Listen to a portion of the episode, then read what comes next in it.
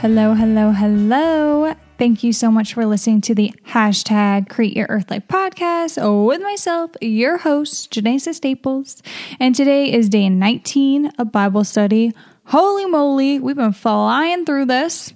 Um, and it is Jesus sends out his disciples.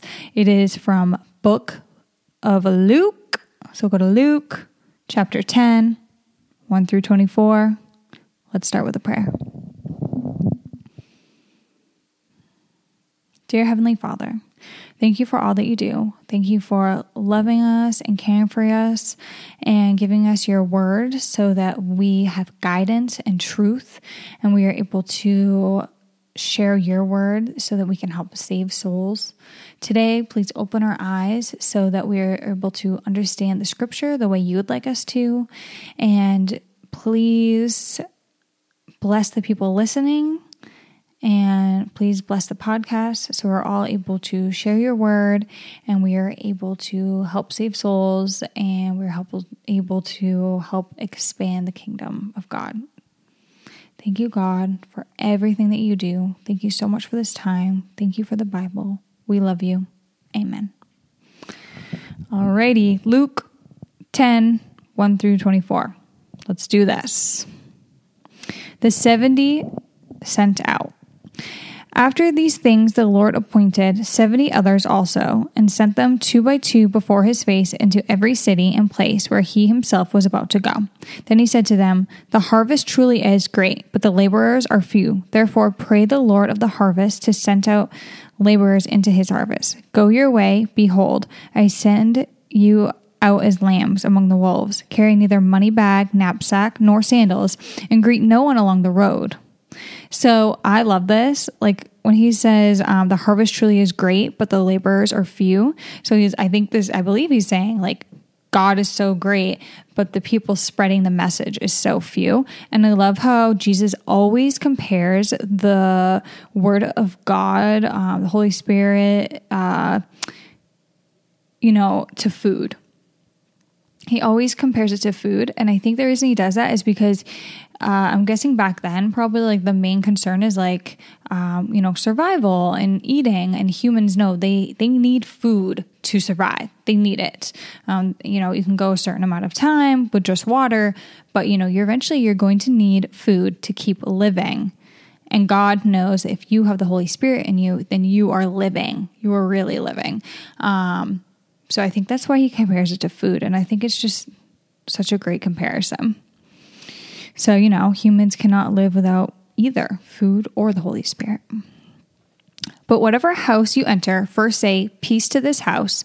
And if a son of peace is there, your peace will rest on it. If not, it will return to you and remain in the same house, eating and drinking such things as they give, for the laborer is worthy of his wages.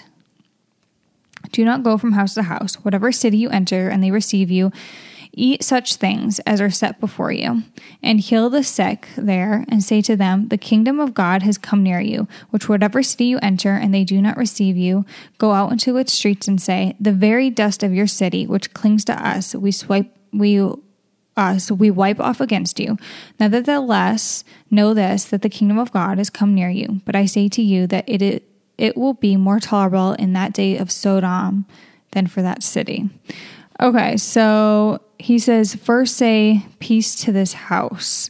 And I didn't understand what that meant, so I looked it up and I found something that says Jesus sends his disciples to preach the gospel news while sending the advisees he advises them to first say peace to this house because the gospel message jesus brought to this world is all about peace how so? When we accept the gospel we are at peace with god. Moreover when we preach that gospel we help others be at peace with god. And when they are at peace with god he will guide and take them to the path of eternal life. Sadly the present world lacks peace. Hence there is a constant trouble and hatred in this world. People are divided nations are divided and always for the perishable worldly things. Hence, Jesus asked his disciples to first say peace and preach the gospel. Scripture also calls the teaching of Jesus Christ as the gospel of peace. Hence, let us always seek his peace and help others as well. That makes sense. So they are, you know, they're coming in peaceful and they want to um, share the word. And then he says, but whatever city you enter and they do not receive you, go out into its streets and say, The very dust of your city, which clings to us, we wipe off against you. Nevertheless, know that the kingdom of God has come near you. That is I didn't know what that meant, and I looked it up, and that is very, very strong. Um, it's the same as to say, I wash my hands of it. Shaking the dust off the feet is a symbolic indication that one has done all that he can be done that can be done in a situation, and therefore carries no further responsibility for it. Um, that's a little scary to me because if you know, pe- disciples came to me, and I was like I'm not listening. And they were like, okay, like then this just becomes not my problem. This is your problem now. Like, I wouldn't want that on my shoulders, but that's just me. All right. Um, woe to the impotent, impotent cities. Ooh. And woe means great sorrow or distress. So great sorrow to the not feeling, and then penitent, not feeling shame or regret about one's actions or attitudes. Oh, so like sadness to the cities that are not feeling remorseful.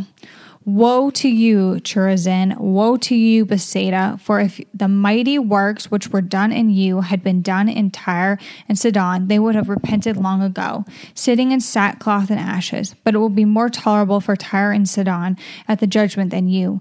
And you, Capernaum, who are exalted to heaven, so exalted means placed at a high or peaceful level, exalted to heaven, will be brought down to Hades. He who hears you hears me. He who rejects you rejects me, and he who rejects me rejects him who sent me.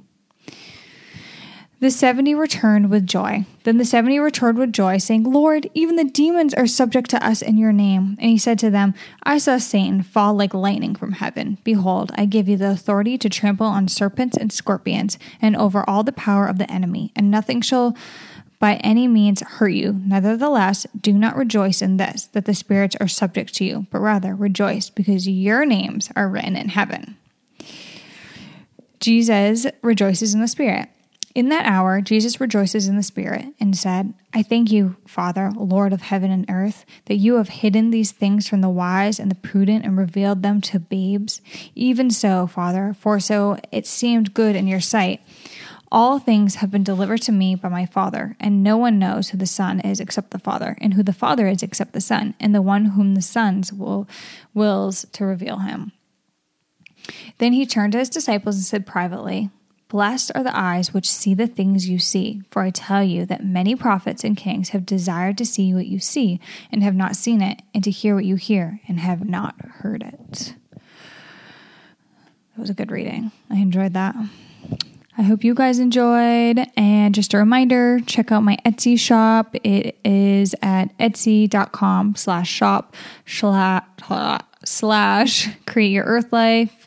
If you want to contact me, if you want to collaborate, if you want to be on the podcast, anything, find me on Instagram at just Janessa Staples or find me uh, through email at createyourearthlife at yahoo.com. All right, guys, have the best day ever. God bless you.